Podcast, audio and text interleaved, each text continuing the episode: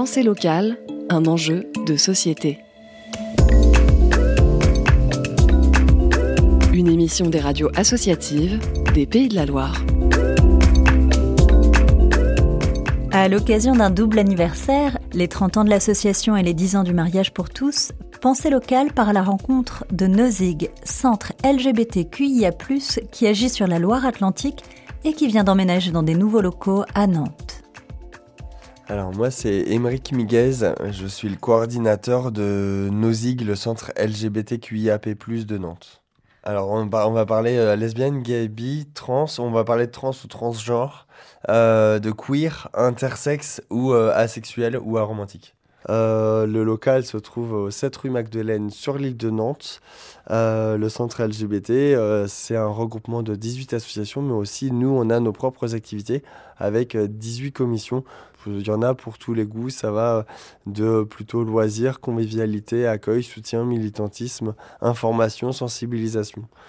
Euh, localement, pourquoi c'est important de se, se, mobiliser pour les droits des personnes LGBT Parce que localement, il y a des personnes LGBT, parce que localement, les personnes LGBT sont touchées euh, par euh, les LGBTQIA-phobies, parce que ils vivent et aussi il faut les soutenir, les accompagner, aider les proches, par exemple les parents, les personnes concernées.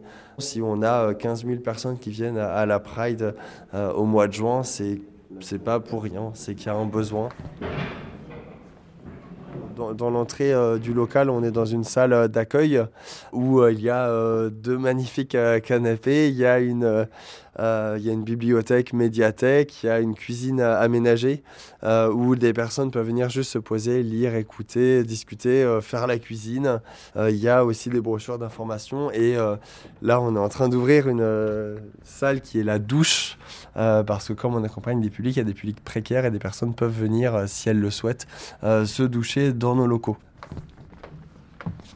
Là, on est dans la deuxième partie euh, du local, ça va être plus calme. À gauche, on a un free shop euh, où il y a beaucoup d'habits. Euh, les personnes peuvent se servir, c'est gratuit. Et là, dans ce couloir, on a quatre salles d'entretien pour différents publics. Euh, pour les personnes en demande d'asile qu'on accompagne, où il y a des dossiers, où il y a du matériel de prévention et de réduction des risques sur la santé, des préservatifs, des, euh, serviettes hygiéniques, euh, des brochures aussi d'information, de soutien. Il y a des mouchoirs parce que des fois, les entretiens, bah, on pleure ils quittent leur pays, ils fuient leur pays parce qu'ils sont menacés, ils sont torturés, ils sont, enfin voilà, il y a un risque pour leur vie parce qu'ils sont euh, LGBT. Euh, donc nous, on va les aider à écrire leur histoire.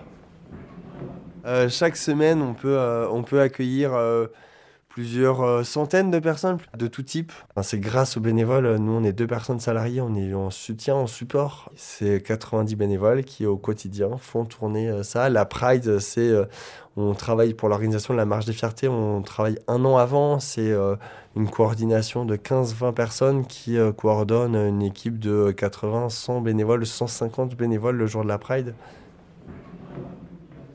Toutes les salles, on les a nommées. Ça a été décidé par les bénévoles.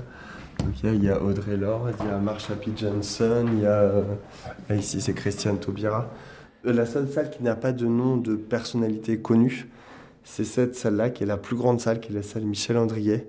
Euh, Michel Andrier, une bénévole qui est là depuis 20 ans dans l'association.